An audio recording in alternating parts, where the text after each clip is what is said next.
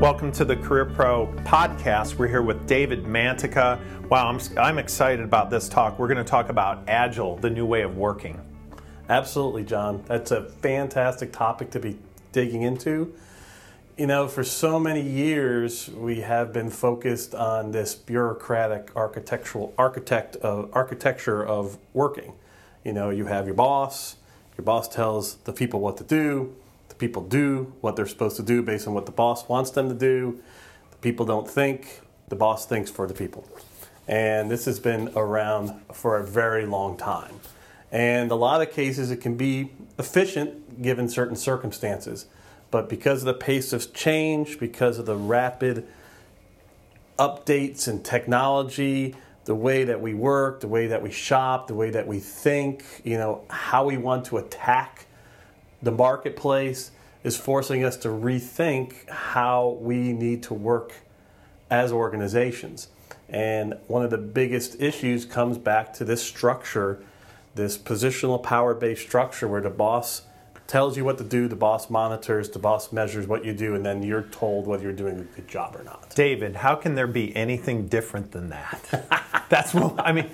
I felt like in the even in the military, uh, in in the university system and in the working world, even as a small business, that just seems like that's how it rolls. David, what are you what are you talking about here? Absolutely, isn't that crazy? So I was brought up in Washington, not brought up, but I worked in Washington D.C. for many years. Just like you said, you were in the military. Structure. You have you're accountable. You're accountable to this boss. The boss tells you how to do something, you get it done. As you can start hearing what we're talking about, it's all predicated on the one person knowing what should be done, and then that person's person above them knowing the larger scope of what that person covers. The reality is that speed, the rapid pace of change, is starting to blow that apart. So there is another way. There's a very interesting other way. And it hasn't been something that just popped out of nowhere. I mean, this way of working and this way of thinking has been around in little tidbits and little enclaves for many, many years. It's just kind of started to solidify, you know, part of it coming off the lean concepts and the manufacturing processes in Japan, and then pulled in from the software development organizations in the early 2000s, and now starting to permeate up. And we can dig into it some more, but it's definitely there. Started in Japan, Deming principles, after the Marshall Plan, after the rebuilding of Japan, after the after the war, and then moved into software development in the early 2000s with the agile software development methods, and now really come into play in, in how organizations can potentially be run. So, if we're in a small business, entrepreneurial, say even a startup or a franchise, from one to five people, all the way up to the Fortune 500, as a leader, why do I need to know about Agile and this new way of working? What is the new way of working? How does how does that paradigm let's, shift? Let's kind of break your question into two parts. This is okay. kind of the fun part. So the first part is why. So when you look at the why of this, it's all about meeting the needs of your customers. So this marketplace treats companies that don't meet the needs of their customers horribly. Companies are going from a, a life cycle of 30 years down to a life cycle of 15 years. They can't compete because new upstart companies can rapidly displace them and provide a competitive advantage. So you have to be able to delight your customers, and that's an agile saying. So it's happening because the way we were structured before doesn't allow for fast, effective decision making to happen at where the work happens so that you can make the decision that's most appropriate, appropriate to what is going on. Number two is we, st- we have to find a way to plan better instead of building out all the requirements, planning, and then trying to execute planning in stages and iterative pathways so that you get closer to the future. So, if I had to say why Agile at this point in time, the two primary elements are one, getting decision making down to where work happens. So, you now empower the worker to actually decide how things happen because they're doing it. And number two, breaking the construct of the work into smaller pieces so you can see the future. You're getting closer to the future when you're working because if you run something for six months to a year, you, the future is going to kill you because what you thought about six months ago is probably not relevant six months into the future. Why, if I'm running my small business, I'm running this department at this company, or I'm running a pretty big organization. Why do I need to inject in anything different? And especially, let's say, let's say I'm prosperous now. I feel like we're doing okay. because it won't be prosperous in six months, eight months, uh, 12 months. The thing is, you can't, what you've done now won't be what you do in the future. And one of the things I talk about a lot is that in this world, you have to really know who you are because you're going to be forced with having to change what you do. Um, business, any type of small business, you might go from you know, having a drive-through window to actually now having to have someone deliver your food for you. You might have to go from, you know, working with a recruiter to actually having a career coach, somebody who actually helps you coach and network appropriately. You might have to have been a router engineer and now you have to move to a cloud administrator. And it's going to happen in faster and faster and faster cycles. So the reality is I might be very prosperous right this second, but change is going to catch up with you a lot faster than it did 10 years ago, 15 years ago. So you're starting to you're starting to say some things that resonate down home with us because you can't go into a restaurant where they don't have a little space for, for the pickup. Absolutely. So you're talking about little changes like that that are creeping up. Because it delights the customer. I don't want to walk. First off, we're, we're becoming more and more antisocial. So if you're a business person, you got to start thinking about the idea that people would rather get stuff delivered to them. People would la- rather not have to communicate with others or be around others if at all possible. I'll give you an example. Uh, a friend of mine who's been in business like us for over 20 years you, that's not even a good thing to say. It's but no, but you've been in business. Time, you just changed. Yeah, that's true. Time and Grade has a has a marketing organization with a fabulous. I mean, the office that you would go into to meet with them about your website or mm-hmm. about your business or about growing your business of all sizes, just fabulous. Like all the colors match, David. Yeah. I mean, but today it's the same, doing a similar amount of business, I believe, as she's always done. However, she says nobody wants to come into the to the office to get things done on her staff. Exactly. And the customers don't need to meet in this fabulous new cool place. Is that the kind That's of change part of you're talking you're, about? You're talking about that. So the so first off, is your costs are going to increase as productivity increases, as salaries increase, right? So I have to fight back on that. So if I'm seeing the fact that my office is not of value anymore, if I can save five to eight thousand dollars a month not having an office any longer, pay these valuable employees the money they need to be as creative as possible, and my customer's not going to walk away from me, I'm going to go ahead and do that. So I'm not saying that you know some of this interactive stuff is bad, good or bad. In some ways, I think it's bad that we're falling back into our electronic cocoons, if you were, mm-hmm. in this today's day and age. But what what we are both saying is that there has to be a different way to tackle that, or we might be beaten by our own constructs, our own patterns of thinking. We get so stuck in patterns of thinking, and we think, "Oh, that's wrong." So I'm not going to do that. Yet it just eats you alive. Get Good point. Saying? Yes. Take this to, there's a small business example and things that we can see and feel and touch and are very visceral. Take this to the bigger business. What's an Amazon? What do you have to say about Everything Amazon? can be done in terms. So the Amazon scenario someday, somewhere, pretty pretty soon, someone's going to disrupt them some way, some place. Even Jeff Bezos says that. Absolutely going to happen. And you know, all they have to do is keep building different business models, different businesses, so that when their one business is disrupted, they'll have three other businesses to go to. Alphabet does a great job of this. I'm not a big. I'm not a big fan of either company. Personally, but both companies diversify their portfolios and trying out new things like crazy because they never know when their core business is going to be disrupted. And are they disrupting our businesses now? I think the answer is yes. And how can we compete better with the biggest of the biggest oh, bigs? Could, so today's the best with time. this agile work. Oh my God, today's the best time in the world. All right, now t- big companies. okay, because that's a real threat to most businesses, or it's an opportunity. I guess you can see it both ways. Now you have my attention take us to where we need to go yeah, so in Agile. If I'm a small business person from an Agile standpoint, right, I'm really thinking about this. I'm saying to myself, I have to first understand who I am and realize I can't make all the decisions any longer. Because a lot of times, small business people, they become small business people, they like to make a lot of decisions, they like to be in control. And usually in the small business world, it's, it's a technology piece that's causing them some challenges. And the fact that if they can latch on to some technologies, those technologies can help them better compete with these bigger companies. That's I don't all. mean to interrupt, but, But what if you're in a small all day long. business? Is this same concept still apply if I'm running a division of a big Absolutely, business? entrepreneurship. So entrepreneurship, entrepreneurship, they're same thing. So entrepreneurship is I'm going to go out there and build a company for myself. Entrepreneurship is I'm going to take my division, I'm going to change the direction of my organization and move in a different pathway based on what I'm seeing in the marketplace. So the big challenge is, is that when we get stuck in mindsets, mindsets kill you. So I started realizing as a business person, I didn't I only liked something if it worked. I didn't, you know, and it sounds horrible, and maybe there's an ethical question associated with this, but as long as you're ethical and as long as your morals are proper, you shouldn't really care what you do. You should understand who you are, and what you do is based on where the marketplace is going. And a lot of small business people get fixated on this is what I've done, this is what makes me good. Agile breaks that down. Agile forces them to say, I'm going to let my team make the decisions about direction of the product. I'm just going to coach and mentor my team. I'm going to plan in iterative fashion and just saying, this is what we're going to do for the next two years. This is what we're going to do. This is our plan for the five year plan. We're going to break that down into smaller chunks, and then we're going to test multiple things. We're not just going to do the same old thing because that's what we did. This scares some people because the human brain isn't set up for business. I talk about this a lot. And one of the things that we have is something called time discounting.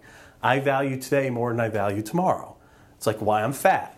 I'm fat because I like to eat today, even though it's going to give me a heart attack, hurt my knees, and cause me lots of pain and suffering.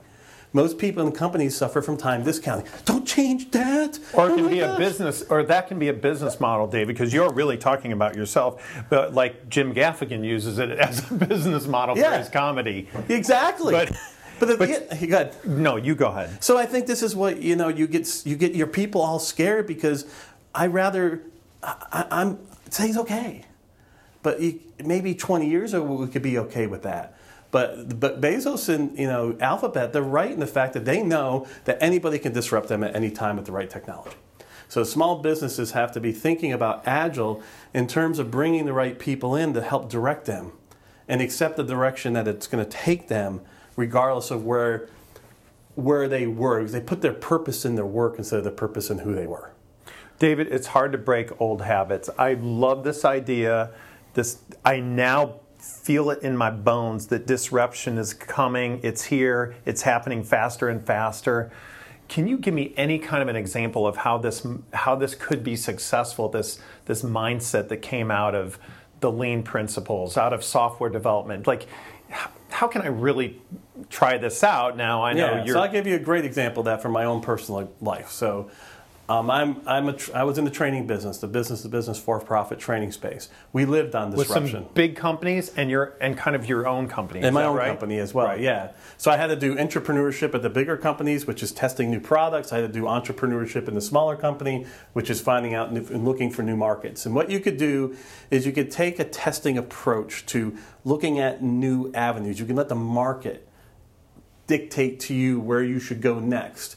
And you can have different enclaves of groups working through that to test those new ideas. I think that the key thing is is we just we rather spend all our time on what we think works. This is another human weakness. It's called loss regret. I don't want to try something new because my fear of failure stops me from ever trying. So I'm just going to keep doing what I think works. So I would tell you the number one thing is for a professional to try to learn how to test new creative ideas in small increments and then measure those increments to see which ones they go to next not and not relying on their instinct and their gut but relying on the marketplace What are a couple bad habits you had to break? oh my Or- gosh or- i had thousands of bad Well, habits I really, you- them. from the outside, though, I see you as a very successful person, business person. You've been with big companies. You, you've had your own enterprise. But what did you have to first of all, break? very what did you have to break? very pessimistic. I've got a very, very, very pessimistic mindset. I, I, I feel that things are going to fail first, and then it, it, it affects my ability to, to, to celebrate. In this marketplace, you should celebrate. So I had a tendency, they used to call me the taking tree at the old job. you know, so I know, uh, okay, that was great, now move on Shel to the next thing. Silverstein. yes, Okay. that, exactly, the giving tree. They flipped it and they actually put a picture of me. They That would be a good book. yeah, they replaced the boy's picture at my face.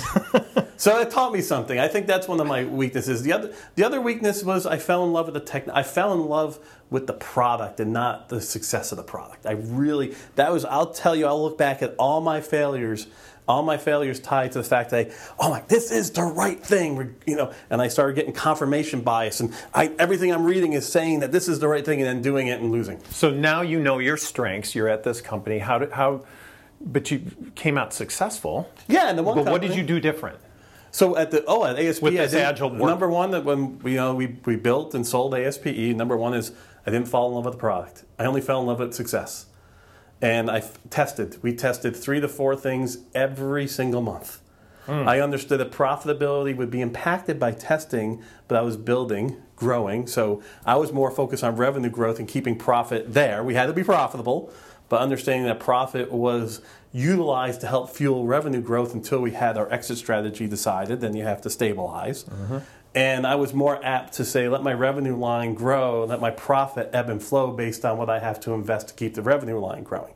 Now that's not the that's not the end all know all. There's other lifestyle businesses where I'm just you can stay at a million dollars and keep good profit, but just realize at some point there's going to be a disruption to that lifestyle business. That's what affects a lot of small business owners. They're, they accept their lifestyle business, they love the profit, they're okay with a million dollars, but the profit is beautiful, but they're not reinvesting, and then they get hit. So, with me, don't fall in love with the product, fall in love with success, reinvest, reinvest through testing multiple ideas outside your core. Don't test inside your core, test outside your core. And accept the fact that any new idea is going to take 18 months to succeed Wow. maybe even 24 months. And I, that drives me crazy. Great leader. Oh, it hasn't worked twice. It's six months. Kill it. Oh my gosh. You got the metrics that show it's working. It's got to have metrics to show it's working. But working isn't going to be a million dollars in a year. Working is going to be, you know, I'm producing positive revenue. I got a little bit of positive profit. I'm driving this type of mind share. Because this marketplace has got so much congestion, it takes a lot longer to pop. But when it pops, it pops. What are some of the successes you see that maybe we could latch onto that you say that was following an agile mindset that you might see in the world today, maybe from a little bit of yesteryear? What are some of the macro examples you could maybe draw Well, uh, as Amazon, we- Amazon Web Services is by far one of the best examples. By far. If you had to really take a good example of something that was just amazingly done this way, what was Amazon? Amazon was a retail platform. Well, they had a bunch of storage. Hey, we can sell this storage. It was completely outside there. It's a B2C, and now they're selling B2B. Although it's a little bit of B2B in that web, that's a whole other story. But here they, oh, this is great. And now they're number one, number two. It's amazing. And a whole different technology. They're not even, they're not a technology company, but they are. They sold their technology. They tested it. It started working. They grew it. They built it. They built a business around it. Now it's amazing. It's a better performer profit wise than the retail business. It's what keeps them profitable. Without it, they would have their stock wouldn't be as good because the profit would have they would have an issue with their profit. How about a smaller company example that That's we might be able to draw on, or, or I a think com- that ex- ex- you gave the example of your marketing person. That was a perfect example of it. Hey, look, I had this fancy office with all bells and whistles and colors. I'm spending the crap load of money. I'm not seeing the return associated. I'm going to pivot and adjust. I'm going to adjust and pivot. Now I'm doing this instead of that. We at ASPE, we used to do behavioral health training for psychologists. We moved to security, networking. From security and networking, we went to software development methods. And then we were doing electronic health medical, electronic records. We did marketing training. We did leadership training. We tried energy training. So if you were in total control, would that have happened? No. B- before this mindset, No, no, no. because no. you might have fallen in love with one. Yeah, I would have fell in love with one and just said, ah, we're just going to go after this, and we would have been a $4 million company. Make a good profit for a while, but then we would have got disrupted. And then we would have been freaking out and blaming each other and not realizing it's because we sat on the cash cow for too long. To think of it as a well. When you and you have an oil well, you start off if you found if you did all the geothermal stuff right, you lay your first pipe. It's easy. It's thick. It's gorgeous. It's it's it's it's shallow. But the more expensive, the more the more you drill that boy boy, the more expensive it gets, and then ultimately you dry the thing out, and you're spending god awful amount of money digging to get less and less return. This is what happens in businesses. We get fixated on that was the best well ever and then we get eaten because we don't because we're like the boiling frog. Human beings don't like don't like change in quick spurts. we're great with long. We just keep. Next thing you know, we go from 20% profit to three. Interesting. Take us through a little bit of the, the the way we're built. I like it when you talk about that in some of the talks that I've attended that you've done for us and for others. Just the, the human nature aspect of this, Yeah, and then nature, let's baby. and then let's wrap up with some of the re, some resources, for example, and also uh, y- you know a couple questions to the end. But Mm-hmm. as we're wrapping, That's a great question. I mean, thanks. That's that's one of the funnest parts of this is the whole people thing, right?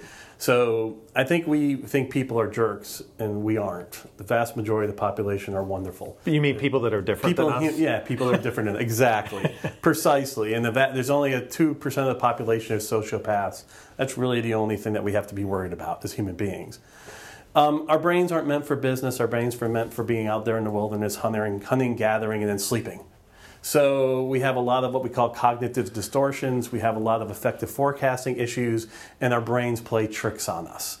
You know, we talked we talked today about loss regret. We already talked about time discounting. Another is the endowment effect. If John and I were sitting here, we both had an apple. It was the same exact apple, bright red and shiny. I would think my apple was more valuable than John's, and John would think his apple is more valuable than his confirmation bias, which is what that story I was saying when I was looking at everything in the security space, saying to me, "This is the right class to do," and I was closing my mind to everything that told me it was the wrong thing to do, and I lost our company millions of dollars because I was fixated on this one topic. So that's confirmation bias. So one of my things is I've been trying to push out there. You have to understand how you operate so that you can be more influential, so you can be more successful. Pessimism. We're naturally pessimistic because op, op, op, op, what's it? Opportunistic, not opportunistic. Uh, what's the word when you're positive? You're pessimist and you're optimist. Optimist. Yeah, you're optimist, Optimistic people died back in caveman times. Pessimistic people who ran, they lived. I gotcha. Think about it. So in our DNA, pessimism is more established. So we have to understand that our first filter is pessimism and not optimism. So those are some of the things. It's, it's a whole bunch of stuff we could talk about. That could be a whole other podcast. Well, we're gonna we're gonna continue the conversation. However, let's wrap up with maybe some resources from your point of view. People listening might be able to look at or read, even even a little bit of where they can find out more about the best book and your company. the best book to learn about yourself is Thinking Fast and Slow by Daniel Kahneman. It's an amazing book. Thinking fast and slow. Our brains are three, two percent of our body. They take up twenty percent. It takes up twenty percent of our energy. We don't understand how to work it. It's, it slows down. It works in stereotypical patterns. He points it out wonderfully. It really starts to begin, begin to teach us about ourselves. Any emotional intelligence book, any emotional intelligence book, just to get a better understanding of who we are. And that's one big thing for me is that the more I could do retrospectives of myself and see where my problems are, weaknesses, issues, that makes makes me understand myself better. and how do they find out more about David Mantica? LinkedIn, your, baby. Your company. David Mantica, David M A N T I C A. Go out to LinkedIn. You see a lot of my articles and stuff of that nature. Then www.softed, S O F T E D, dot com. David Mantica, Career Pro Podcast. Great to have you in. We'll continue the conversation.